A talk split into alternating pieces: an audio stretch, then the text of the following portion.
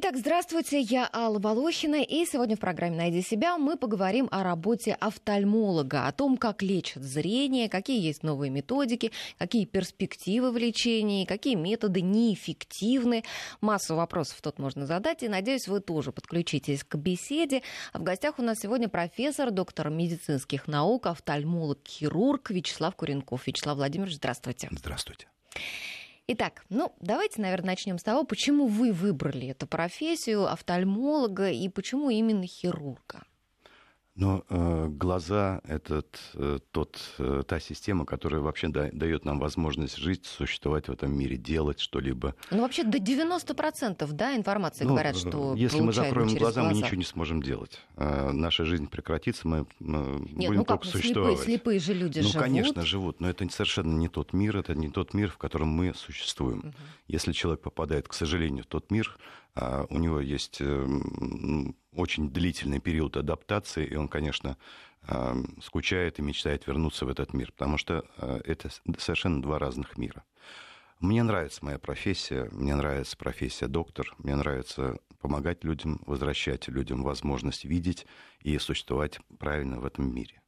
Поэтому почему выбрал? Ну, потому что это, наверное, самый ценный орган, который у нас есть. Я даже себе представить не могу. Вот действительно, глаз, да, как там его резать, что-то с ним вот делать. Но это же страшно. Это страшно. Вот очень, было первый очень раз. Очень маленький, очень э, тонкий э, прибор. Э, очень как бы даже не выразить словами, э, какие чувства вызывают у каждого врача, или тем более хирурга, который касается э, этого прибора и помогает ему вернуть то, что утрачено. Поэтому ну, неописуемый э, восторг и э, чувство собственного удовлетворения, когда возвращаешь людям возможность видеть. Ну хорошо, вот, допустим, первая операция, да, а, а, молодой врач, вот, вот когда ему разрешают, когда его допускают вот самостоятельно оперировать, вот что-то производить это, такое это с зависит глазом? Э, от врача, от ординатора, когда он еще учится, становится врачом. А на ком учатся? На людях учатся? Или учатся, уже все-таки приступают учатся к операции подготовки? на протяжении э, всех шести лет в институте. Это общие клинические знания и практические на особых материалах. А, потом, когда начинается ординатура, когда начинается выбор специальности, естественно, идет ассистенция, идет э, наблюдательный процесс и э, помощь в хирургии, и потом начало с малых операций до самых сложных.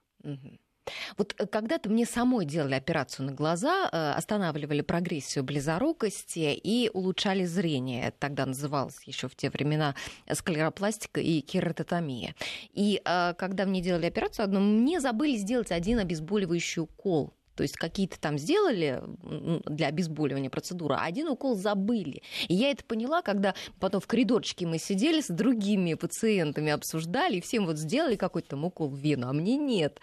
И я практически все чувствовала. Это было ужасно. Вот как так, чтобы врачи могли забыть сделать ну, укол? На самом деле, э, когда делается кератомия или склеропластика, это местное обезболивание. В вену обычно делают э, сопровождение просто э, успокоительные препараты для того, чтобы пациент себя психологически чувствовал комфортнее. Поэтому, если бы вам действительно забыли сделать э, обезболивающее, вы просто не смогли бы перенести операцию, потому что в глазу очень много нервных окончаний, и любое прикосновение э, к э, неанестезированному глазу, оно очень болезненное. Нет, ну я-то, я-то что-то чувствовала, когда мне один глаз без так, этого укола делали, а когда уже второй глаз с уколом делали, уже не чувствовала. Тактильная чувствительность сохраняется. Дело в том, что когда делают сопровождение медикаментозное, то притупляется внимание, человек расслабляется, чувство страха уходит, естественно, все ощущения, которые а, к э, глазу дотрагиваются, они как-то уже воспринимаются немножко по-другому. Поэтому нет, врачи обычно ничего не забывают потому что им всегда напомнит пациент, если они что-то забыли, тем более об анестезии. Если пациент Но, сам знает. Э, ну да, пациент много что знает, он обычно читает и э, старается хирургу помочь или врачу, но все его советы, естественно, они э, конечно, важны, но врач обычно не ошибается и ничего не делает э, такого, чтобы могло навредить пациенту. Ну, хотелось поэтому, бы, конечно, в это верить. Поэтому, ну, есть какие-то исключения, конечно, но в 99,9% все идет по протоколу. Угу. Ну а какие сейчас вообще прогрессивные методики лечения существуют для глаз? Ну, э, сейчас появилось больше возможностей вернуть утраченное зрение у пациентов. Это и э, удаление катаракты на э, новом уровне через разрез, через разрез допустим, 1,8 миллиметров. А, приборами, которые не повреждают структуру глаза и дают возможность удалить вещество хрусталика, имплантировать линзу а, не травматично и э, тем самым э, уменьшая реабилитационный период, который идет после операции. А это, это сейчас массово вот э, этот метод удаления катаракты или он где-то в каких-то отдельных только местах еще применяется? Ну, если клиника имеет возможность закупать новейшее оборудование, то в таких местах обычно есть хорошие приборы, системы, которые современные, новые и Э, работают на новом уровне. А вот, допустим, если у клиента, в смысле у пациента катаракта, как ему узнать, вот э, в клинике есть этот аппарат или нет? Что нужно спросить? Ну, он может спросить, э, на каком оборудовании вы оперируете. А на каком обычно, нужно? обычно это представлено на сайтах у клиник. Они рассказывают о своем оборудовании, о его достоинствах. А, поэтому можно так ориентироваться. Но, в принципе, нужно идти по рекомендации тех, кто уже прошел лечение, и смотреть на качество. Дело в том, что и на более, э, как сказать, э, взрослом оборудовании, которое стоит, допустим, у клиники 2-3 года, можно достигать э, такие же результаты. А, есть классы оборудования, допустим, если мы говорим о факомультификаторе, есть новое поколение, старое поколение, естественно. Новое поколение отличается от э, тех, что э, было раньше. А, сориентироваться досконально, ну, практически сложно. Лучше идти по рекомендации э, тех людей, кто прошел лечение, конечно, интересоваться в клиниках, на каком оборудовании работают, и смотреть э, отзывы об этом в интернете. Ну, а как человек простой поймет, на каком оборудовании работают? Что, вот, что, что должно насторожить? Что, спросить нужно лицензию, да, или ну, лицензия что? это не на оборудование. Нет? А на что? Лицензия это на медицинскую деятельность, э, без которой клиника не может, mm. будь то государственная или частная, осуществлять э, лечебные мероприятия. Поэтому лицензия у, у клиник у всех есть.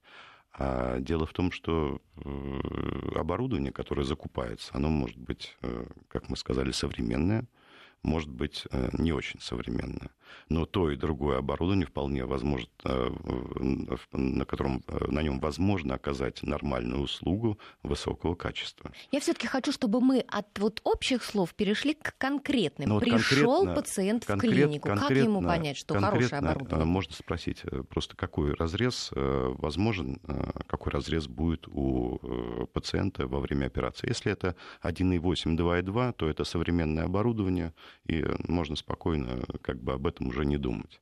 Если это уже 3,5 а, миллиметра, то это уже более ветхое оборудование, естественно, другого класса. Угу. Вот это уже, да, ближе, уже понятно. А, вот плохое зрение, обычно говорят, да, что оно передается часто по наследству. Есть предрасположенность, совершенно да. верно. Ну вот а, американские ученые несколько лет назад обнаружили ген, ответственный за развитие близорукости. И вот в 2010 году они заявляли, что перед нами открываются блестящие перспективы создания генной терапии близорукости, что через 10 лет ученые научатся править дефектный ген, будет доступен ну, вот уже новый прошло метод. 5 лет, еще да. нам осталось 5 лет подождать. Это касается не только глаз, а всех э, систем организма, потому что везде нашли гены, гены ожирения, гены а, сердечных заболеваний и так далее. Осталось лишь только научиться управлять этими генами. Пока Но мы как-то всё, приблизились к этому пока или это еще все нет? в разработке. На, на последней конференции, которая э, у нас проходила в Испании, мы пока не слышали каких-либо новых вещей, э, которые продвигают эту позицию в офтальмологии. Угу. А, вот перед программой я собрала вопросы своих друзей э, на Фейсбуке, и очень многих интересует вопрос о ночных линзах. Вот с одной стороны, это очень удобно. Надел на ночь, да, и потом в течение дня у тебя хорошее зрение, ты можешь не пользоваться ни очками, ни линзами. То есть, а, и говорят даже, что еще эти линзы останавливают прогрессию. А вот с другой стороны, действительно ли это безопасно? Насколько хорошо исследован этот вопрос? Вот давно ли появились эти линзы? Ну, достаточно давно появились. Э, большое распространение у них было за рубежом. У нас э, сравнительно недавно они э, начали входить в практику. мы эти линзы стараемся не назначать, точнее не назначаем. Потому что мы видим те процессы, которые происходят после них, и которые мешают нам, допустим, вернуть пациенту зрение, который хочет отказаться от линз. Допустим, если человек хочет сделать э, лазерную операцию по коррекции зрения, то мы ее не можем сделать в течение полугода. А если сравнить это с обычными мягкими линзами, то э, после мягких линз мы ждем две недели, пока э, восстановится поверхность роговицы, и тогда уже мы можем оперировать. Ну, то есть При... все-таки это не такие большие проблемы, да? То есть какие-то необратимых изменений не производит эта линза, да? Ну, не, не вредит глазу? Так, чтобы она навредила глазу а, кардинально, конечно, нет, иначе бы их не применяли.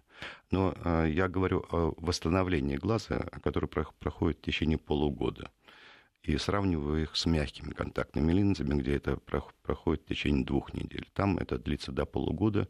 Мы наблюдаем и ждем, э, когда восстановятся показатели прежней рефракции. И поэтому как бы влияние все-таки э, кератологии э, кератологических линз на поверхность роговицы значительно. Дело в том, что существуют определенные системы у глаза – глаз э, дышит, э, допустим, ночью по-другому. Если днем он дышит в основном за счет атмосферного воздуха, то ночью он дышит за счет э, сосудистой сети. Когда помещается инородное тело, оно все-таки оказывает давление, и идет некая гипоксия тоже, в принципе. Кроме вдавления, которое оказывается на, на ткани компрессия, есть еще и другие трофические, нарушения трофических точнее не нарушение, а изменение трофических а, функций. Поэтому все вместе это как бы влияет на глаз а, не в очень благоприятной форме. Но э, направление продолжает развиваться. Естественно, э, любое направление э, проходит через отрицательные положительные вещи. И поэтому все зависит от пациента и от его индивидуальных показателей, как, как он реагирует именно на эту линзу. А детям можно применять их? В качестве профилактики прогрессирования близорукости, я думаю, что э, ну, нет смысла на это уповать, потому что э, не только от этого зависит прогрессирование. В принципе, организм растет, как, как растет и глаз, он все равно вырастет. Если у ребенка в первом классе было минус один, это не значит, что у него останется минус один. Он вырастет и в росте, и прибавит в объеме, соответственно, вырастет и глаз, и это все будет э, физиологически нормально, несмотря на то, что будет увеличиться, увеличиться близорукость. Ну, то есть, это а, закономерно. Да, а то есть из-за того, что растет глазное яблоко, из-за этого увеличивается Неминуемо, близорукость. Да, да. Угу. А, Еще одна из самых свежих разработок э, – бионическая линза. Утверждается, что а, она позволит навсегда вернуть остроту зрения э, и даже обеспечить остроту в три раза превосходящую нормальное зрение. Просто какой-то не человек, а киборг получается. И вот пишут, что специалисты трудились 8 лет над созданием такой бионической линзы. Разработка обошлась в 3 миллиона долларов, а, но необходимо провести небольшой большую безболезненную операцию на глазах. Операция схожа с той, которая применяется при удалении катаракты. При этом удаляется хрусталь глаза, на его место устанавливается искусственная линза. А, э, что вот за такая ну, операция? Опять же таки, я вернусь э, к последней конференции международной, которая была в Мадриде, ой, в Барселоне. А, там о этой бионической линзе ничего не докладывалось, ни о каких ее разработках и исследованиях. Пока это только ну, такая читабельная информация, для нас, врачей, тоже. Мы э, не видели ее, мы не знаем ее, и э, мы, конечно, с удовольствием будем ее э, имплантировать пациентам и давать возможность видеть 300%, хотя это не нужно. А, Зоркий сокол. Ну, вы знаете... Э, Пограничником, вы, да. Э, у вас была близорукость, точнее, есть, вы делали операцию, вы носите очки, а, и вы, наверное, знаете такой факт, что когда человек одевает очки, которые не носил, э, у него начинает кружиться голова, он плохо себя чувствует, он переутомляется и так далее. Из-за того, что у него очень острое зрение становится. А, мы говорим сейчас о зрении как э, э, зоркий сокол. Поэтому зрение в 300%, а, кстати, после этого в течение двух недель эти симптомы проходят. А, глаз видит все но мозг э, учится отсеивать ненужную информацию и какие-то детали. который перестает анализировать. Поэтому адаптация происходит, и мы начинаем себя нормально чувствовать со стопроцентным зрением. Если мы сделаем себе, допустим, 300% зрение, то мы все равно будем видеть практически так же, ну, просто детали будут э, более ясные, но это тоже, в принципе, ну, ни к чему. Стопроцентное зрение вполне достаточно для человека, чтобы комфортно себя чувствовать. А вот если, а вот если допустим, эти 300% зрения да, сделают человеку, вдруг организм начнет э, где-то сдавать в другом месте? То есть... Нет, он не начнет сдавать. Не может такой быть связи? Будет просто перегружаться мозг. Ну, мозг научится отсеивать информацию, и также будет себя комфортно чувствовать.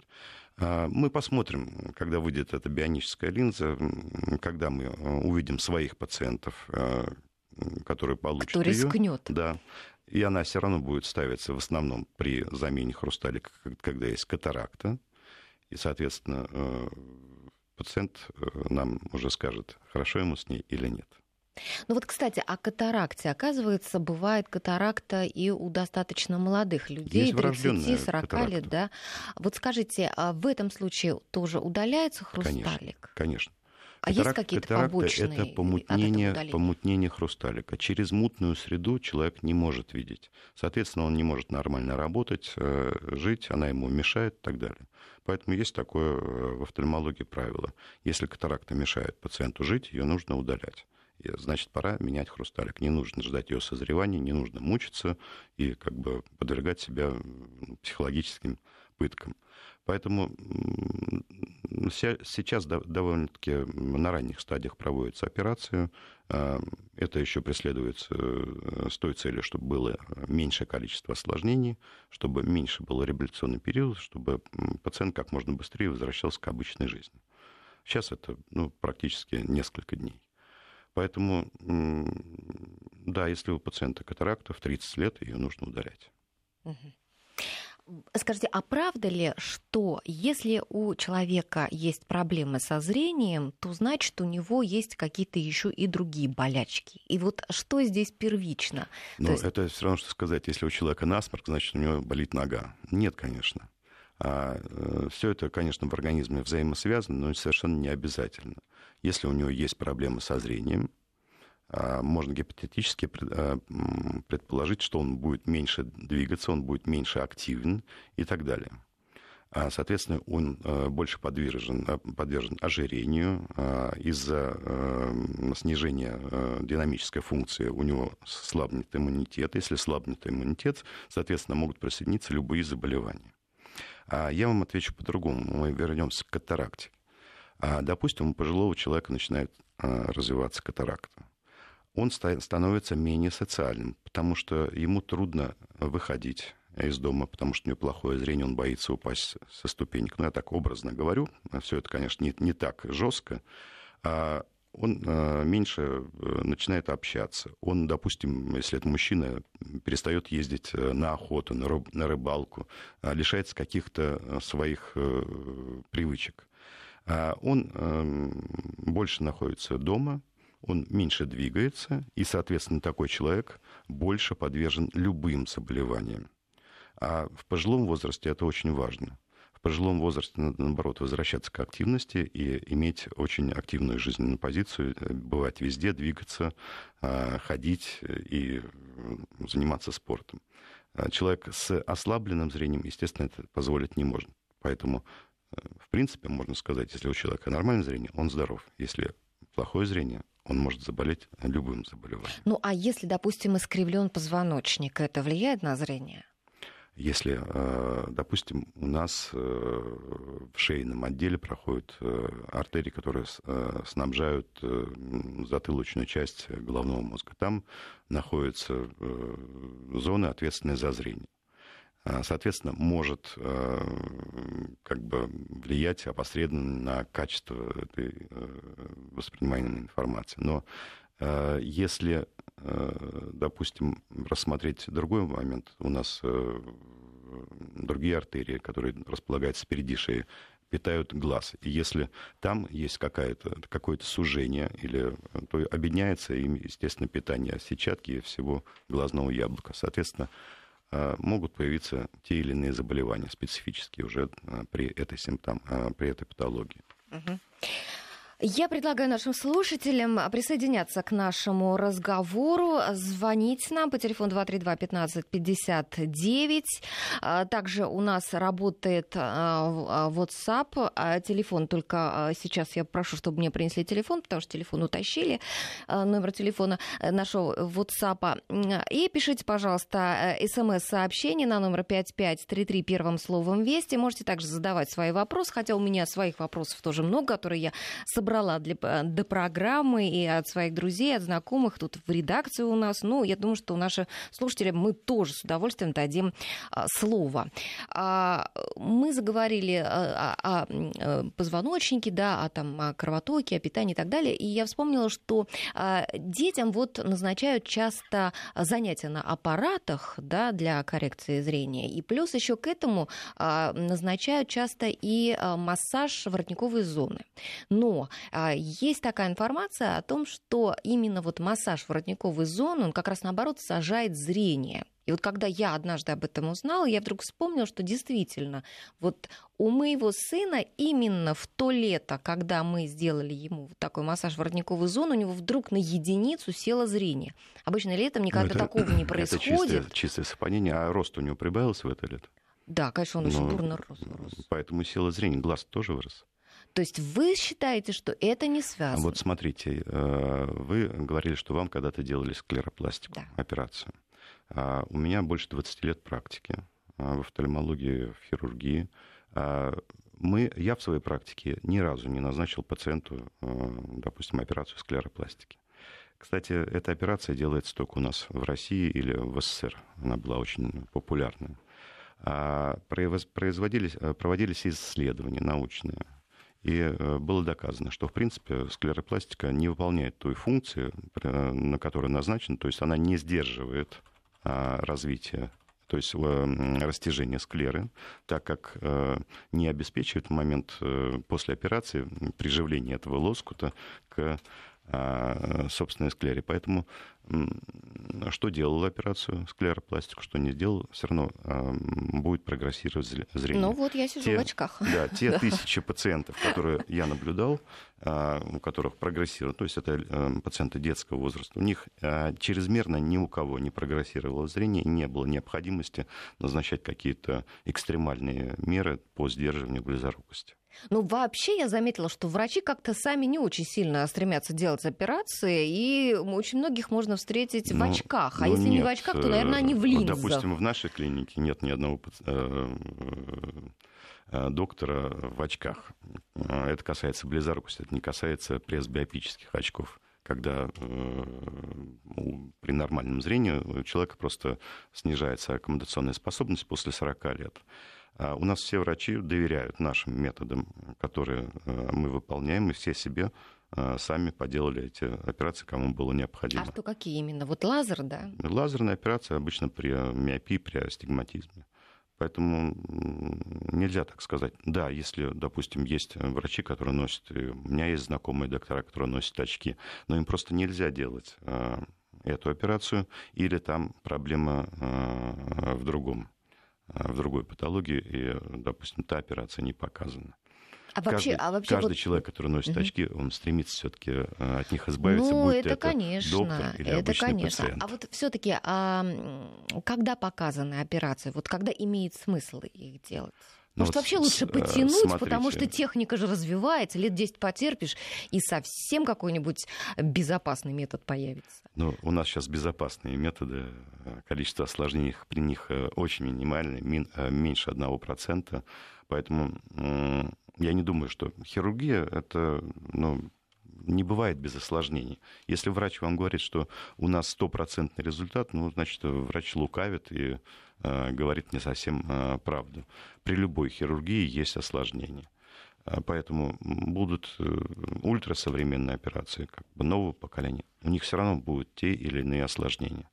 Поэтому жить нужно сейчас – и э, как бы использовать те методики, которые есть э, в настоящее время. Ну что ж, мы вернемся через пару минут в эфир и продолжим разговор. И я напоминаю, у нас в гостях сегодня профессор, доктор медицинских наук, офтальмолог, хирург Вячеслав Куренков. И у нас море вопросов и на э, СМС-портале, и на WhatsApp, и на телефоне. Вот у нас дозвонилась до нас Татьяна. Здравствуйте, Татьяна, вам слово.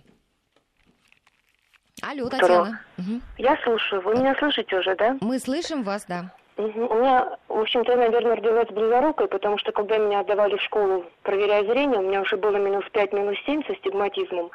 И очки меня сопровождали всю жизнь, пока вот не появилась клиника Федорова. Когда мне делали операцию, у меня было минус 11 и 15. То есть операция была уже не по эстетическим целям, а по медицинским показаниям. Mm-hmm. В общем, последние 20 лет я, что называется, прозрела, и все хорошо вижу. На одном глазе у меня и у линза, а на другой вот было, как у вас, склеропластика и кератомия. Mm-hmm. И вот теперь и у линза вопросов нет, а вот там, где была кератомия, развивается старческая близорукость. И вместо минус 11 у меня теперь зрение плюс 2. Показана ли операция? Потому что к очкам возвращаться не хочется. Угу. Татьяна, мы вас поняли. Спасибо за вопрос. Угу, спасибо. Ну вот смотрите, при, э, почему ушла э, в историю кератомия? Потому что показатели были не совсем предсказуемы, то есть 20% там были все-таки э, э, ну, просчеты. А обычно э, к нам попадают пациенты, мы видим, что э, у них не совсем всегда э, стандартная рефракция, там, допустим, 0,00. А обычно э, уходит либо в плюс, либо в минус. Чаще уходит в плюс. Соответственно, э, после 40 лет, когда развивается возрастная пресбиопия, то, что вот девушка сказала, старческая э, миопия, миопия она сказала. На самом деле это пресбиопия, это сдвиг в плюс, значит, э, дальнозоркость. А, то, естественно, люди начинают ощущать. А в каждом конкретном случае у нас нет сейчас задачи ответить именно на этот вопрос. В каждом конкретном случае нужно посетить доктора, и доктор уже даст целенаправленное... Ну, то есть, в принципе, здесь может быть операция? А, если там если, была и склеропластика, если, и кератотомия. Если плюс, и, э, ну, если сравнить гипотетически с ее другим глазом, который работает нормально, и представить, что там нулевая рефракция, то есть нормальная а, для зрения, и он э, ей подходит для зрения и вдали, и вблизь, то если убрать плюс 2 на том глазу, то у нее тоже наступит состояние комфорта. Но это не значит, что в будущем она не будет носить очки для близи. Она будет носить очки для близи, потому что это физиологическая норма, которую мы все проходим. Если у человека нормальное зрение, он достигает возраста 40-50 лет, то идет э, каждые 10 лет прибавка по одной диоптрии для э, того, чтобы нормально видеть вблизи. То есть от 40 до 50 плюс 1, от 50 до 60 плюс 2, от 60 до 70 плюс 3. Это не заболевание, это физиологическая норма, связанная с тем, что хрусталик утрачивает способность изменять свой э, объем и, соответственно, аккомодировать. Поэтому девушке нужно показаться к врачу и э, сделать те или иные Э, тот или иной выбор после консультации. Ну, в принципе, на такой глаз, который уже перенес вот те две операции, делают операции? Конечно, делается лазерная декоррекция. Мы, у нас принципе, диссертация возможно. есть такая, мы давно это разрабатывали угу. и выполняем. Много всяких вопросов по конкретным каким-то методам у нас на СМС-портале. Давайте я, наверное, объединю в один вопрос, потому что просто по одному некогда даже ответить. А, метод э, капли с Кулачева спрашивают, как вы оцениваете. Экстракт алоэ по Федорову, методика Жданова. А, что это такое? Имеет смысл это все? Ну, э, не имеет смысла. Это и в интернете полно ответов и э, официальных на врачебных порталах. Все это мы не назначаем в клиниках. Я думаю, я это ответил на этот вопрос просто очень кратко. Угу. У нас Надежда на связи. Здравствуйте. Здравствуйте. Добрый день. Угу, Надежда, пожалуйста, вопрос ваш. У меня вопрос по детям. Имеет ли смысл его задавать? Да, да, конечно.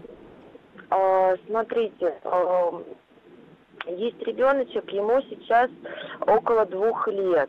А, ставят а, пока еще сходящееся косоглазие, но оно неоднозначно.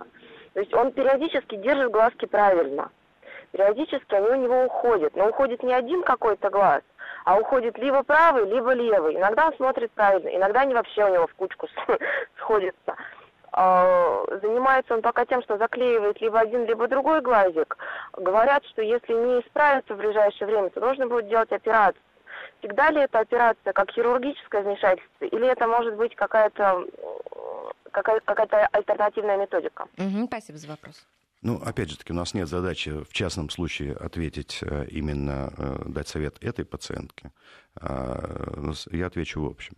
Если очки помогают э, удерживать глаза в нормально, и они в очках не отклоняются, то достаточно очковой коррекции. Если невозможно поправить глаза, и они, каждый из них видит нормально, и э, это возраст, допустим, 2-3 года, то, естественно, нужно ставить глаза на место, чтобы они смотрели одновременно, потому что э, до 5-6 лет развивается стереозрение и так далее. Если э, ребенок будет находиться в состоянии моновижн, то есть смотреть то один, одним, то другим глазом и не совмещать картинки, то он останется с монозрением на всю оставшуюся жизнь. Поэтому врач определит, нужна ли данному пациенту именно операция или будет достаточно очковой коррекции. А вообще, вот эм, имеет ли смысл детям ходить на вот эти аппараты, заниматься? Конечно, имеет смысл. А, это целое направление. Раньше были детские сады, сейчас они сохранились, но в малом количестве, где э, э, с маленькими пациентами занимаются, которые учатся совмещать изображения и так далее. Трудоемкий процесс и очень необходим. А вообще, допустим, если э, еще такая достаточно слабая э, степень близорукости, ну, может быть, где-нибудь там полтора, э, можно ли поправить зрение там, с помощью того, что, там, не знаю, пить морковный сок, там есть таблетки с черникой, э, делать вот упражнения и так далее, вот такими методами? Нет, э, нет ни одного пациента за мою практику, и у меня, и у моих коллег, которые бы видели данный феномен, что зрение поправилось. Да, действительно, можно раскачать аккомодацию, и пациент э, в более раннем возрастом, там с минус один, минус полтора, может видеть 100%. Но как только он бросит заниматься э, у него зрение снизится. Плюс с возрастом эта возможность будет меньше и меньше. Поэтому нет необходимости тратить э, колоссальные временные усилия. И деньги потому, на таблетки. Э, да? Но это не таблетки, это все-таки гимнастика.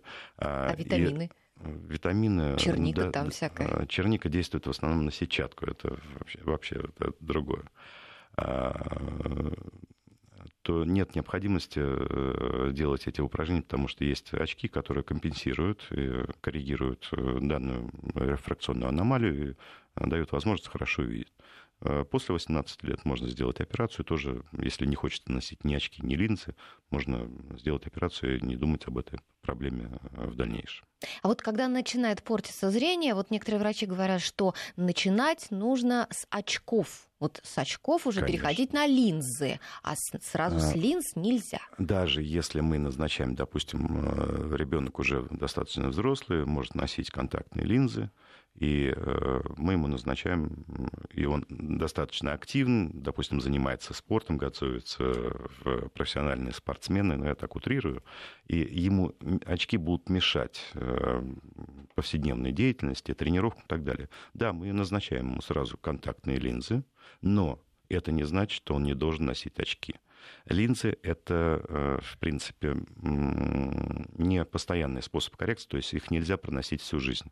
Они мешают э, дыханию глаза, они мешают там, еще каким-то процессам. Рано или поздно разовьется непереносимость. Поэтому отдыхать от линз нужно. И когда он возвращается домой, и когда он находится в состоянии выходного дна, он должен использовать очки – то есть менять и давать глаз возможность отдыхать от линз. Угу. Поэтому даже при назначении сразу контактных линз неминуемо и обязательно назначаются очки.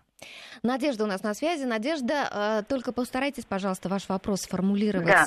Э, вы знаете, короче. мне 64 угу. года, у меня плюс 6, и я хотела бы узнать, могу ли я носить линзы, или это не надо делать, этого не надо делать. Спасибо. Конечно, вы можете носить линзы, если у вас нет других сопутствующих глазных заболеваний, и вы нормально их переносите, у вас хорошая слезопродукция, а, то вы можете обратиться в клинику. Клиника вам поставит э, пробные контактные линзы, даст возможность почувствовать, как вы в них себя будете чувствовать, какая у них будет коррекция, и потом вы выберете для себя, носить вам очки или контактные линзы. А как же, вот при дальнозоркости, вот а, все время люди снимают очки туда-сюда, потому что вблизи в очках вроде им надо смотреть, а, а как же линзы тогда Да, носить? допустим, до 40 лет, если у э, пациента дальнозоркость, то он не будет э, так, делать такое движение, снимать очки, э, смотреть вблизь, э, точнее вдаль, добавлять очки, смотреть вблизь. Э, потому что у него будет работать собственная аккомодация. После 40 лет при назначении контактных линз э, для, при гиперметропии, естественно, не исключаются добавочные очки для близи, потому что нету аккомодации, и нужно как-то, чтобы человек тоже видел вблизи. Uh-huh. Поэтому, если здесь плюс 6, здесь будет назначено плюс 6 а, и будут дополнительные очки в соответствии с э, необходимостью для работы вблизи. Так, у нас минута до новостей. А, вопрос, а, что вы можете сказать про лечение атрофии глазного нерва методом введения стволовых клеток? Это на стадии разработки, и мы пока это не назначаем. То есть э, не рисковать людям, да, пока вы считаете? Дело в том, что, допустим, есть официальная медицина. А, мы не можем а, заниматься, допустим, лечением народными средствами э, или не можем назначать то, что еще не а, официальная медицина не допустила в общеврачебную практику. Понятно. А этот метод еще не опробован? Он еще не да? входит. Не входит. Ага. Ну что ж, вернемся мы через минуту. Оставайтесь с нами. У нас сегодня мы обсуждаем профессию офтальмолога, и у нас в гостях профессор Вячеслав Куренков. Итак, мы продолжаем обсуждать э, глазные болезни с профессором а, Вячеславом Куренковым. И у нас на связи Михаил. Михаил, здравствуйте.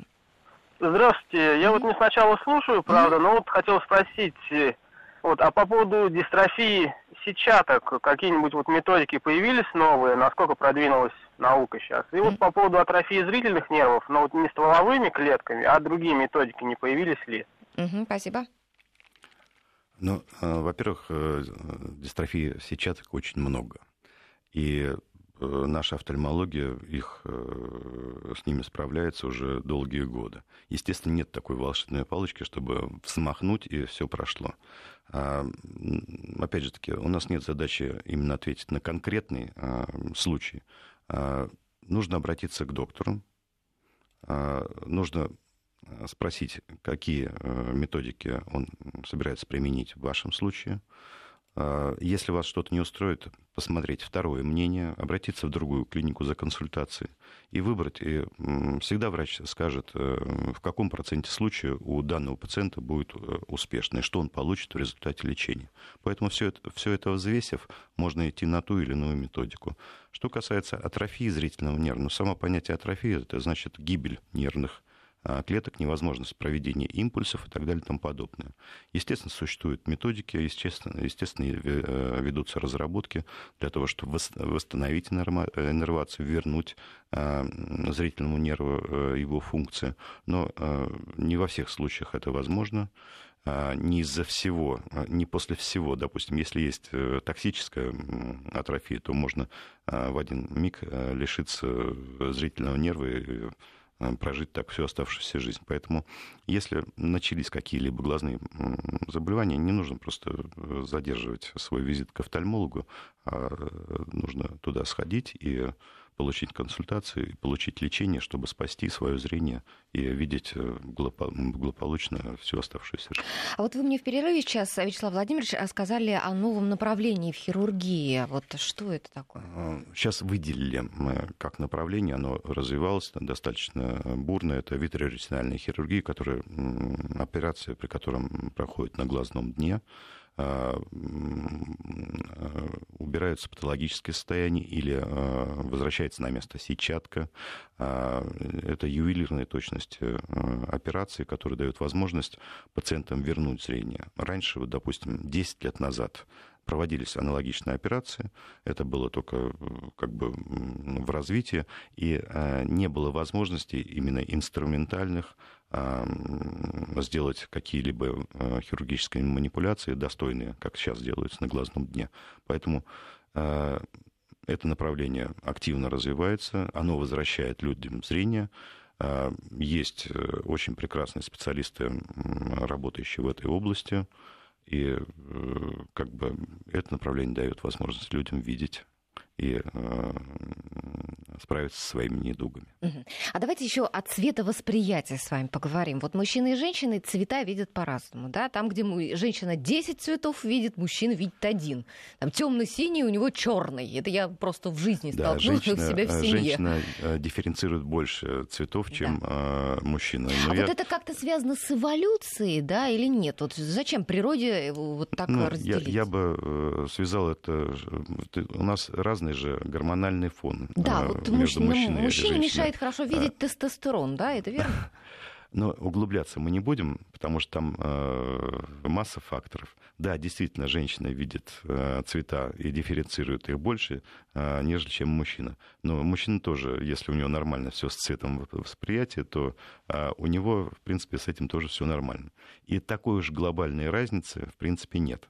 Но э, женщина, э, ввиду своих психологических особенностей, она э, любит больше детализировать. И, естественно, она может э, видеть больше оттенков одного и того же э, цвета, чем мужчина. Угу. Ну вот любопытно, мужчины видят, различают цвета хуже, а художники, да, сплошь мужчины.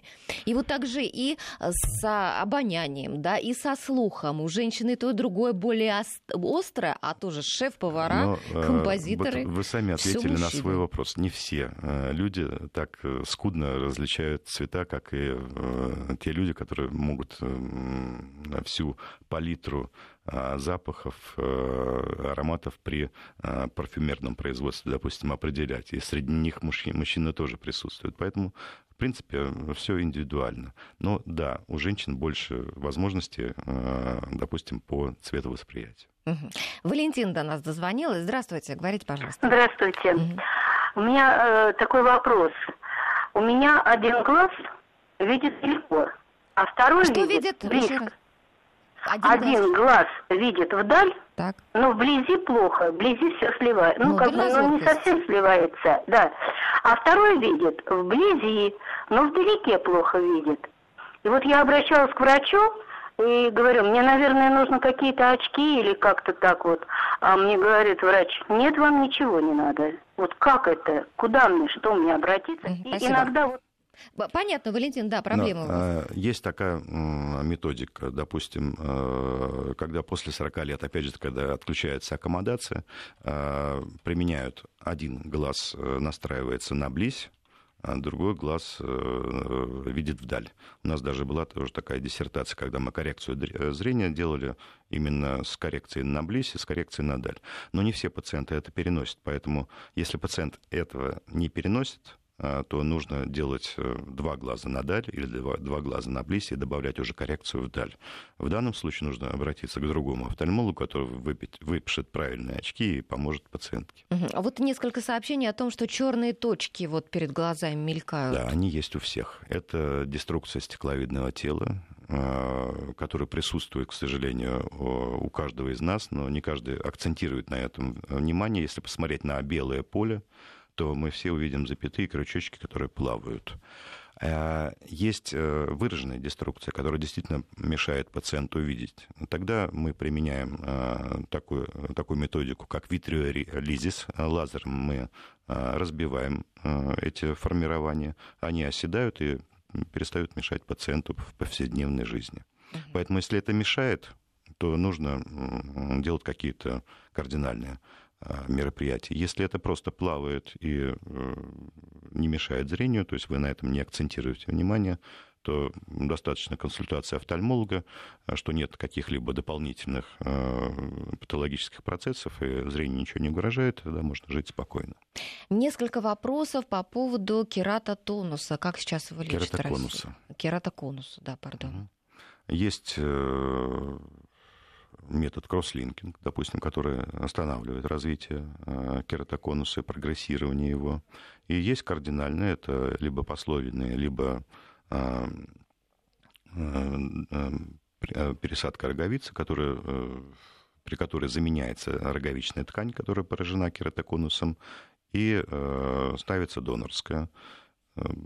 Там, естественно, есть свои особенности, потом назначаются очки, потому что очень трудно попасть в идеальную рефракцию. Но сейчас применяются в этом, при пересадках лазеры, которые позволяют наиболее точно и выкроить, и сделать трансплантат, и адаптировать его, естественно, уже Э, пациенту, и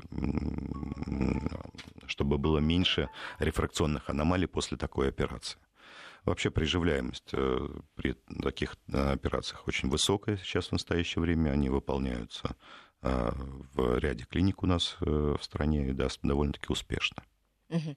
Еще вопрос, считаю, нужно ответить. Вот при онкологии можно делать операцию катаракты или нет? Вообще можно делать на глаза какие-то? Конечно, нужно делать. Э, но, э, опять же таки, мы, когда делаем операции той же самой катаракты, мы э, берем разрешение от того специалиста, если есть какая-либо патология. В данном случае пациент должен принести от онколога, что он допускает пациента к операции. Угу. Вот я вообще читала, что в Юго-Восточной Азии а, там людей с близорукостью больше, чем в Европе. Да? Если вот в России где-то в районе 30%, то в Китае, Малайзии, там, прочих странах региона да, там до 70%. Вот с чем это связано? Ну, э, у каждого э, народа есть свои анатомические особенности. Это связано и с анатомическими особенностями, и, допустим, в Японии, э, мы говорим об Азии, тоже очень высокий процент, больше, чем у нас, близоруких людей. Но э, и у нас тоже э, таких людей немало. Это связано и с э, нашим развитием, с нашей экологией, с нашим питанием, с нашим образом жизни. Все влияет на увеличение количества, допустим, близоруких людей. И количество малых солнечных дней тоже влияет, да? Вот говорят, еще на крайнем севере много близ повышенное, в общем, количество людей с плохим зрением? Ну, э, допустим, если человека поместить э, в ту среду, где будет отсутствовать э, солнце, то у него не только близорукость будет, а вообще будет нулевой иммунитет и масса других заболеваний. Поэтому солнце очень важно для нас всех. Ну что ж, э, к сожалению, время программы подошло к концу. Э, очень много вопросов осталось неотвеченным. Мне очень жаль, что мы не успели ответить всем, кто звонил, потому что все это, конечно, очень важно. Наверное. Да, я пожелаю пациентам, вот э, накопились вопросы, да, да, обязательно сходите к врачу. Главное, чтобы прийти вовремя и не опоздать, сохранить свое зрение. Спасибо большое. В гостях у нас сегодня был профессор, доктор медицинских наук, офтальмолог, хирург Вячеслав Куренков. Спасибо всем, кто нас слушал. Встретимся в нашей программе в следующее воскресенье в 12 часов. Всего вам доброго. До свидания. До свидания. Берегите глаза.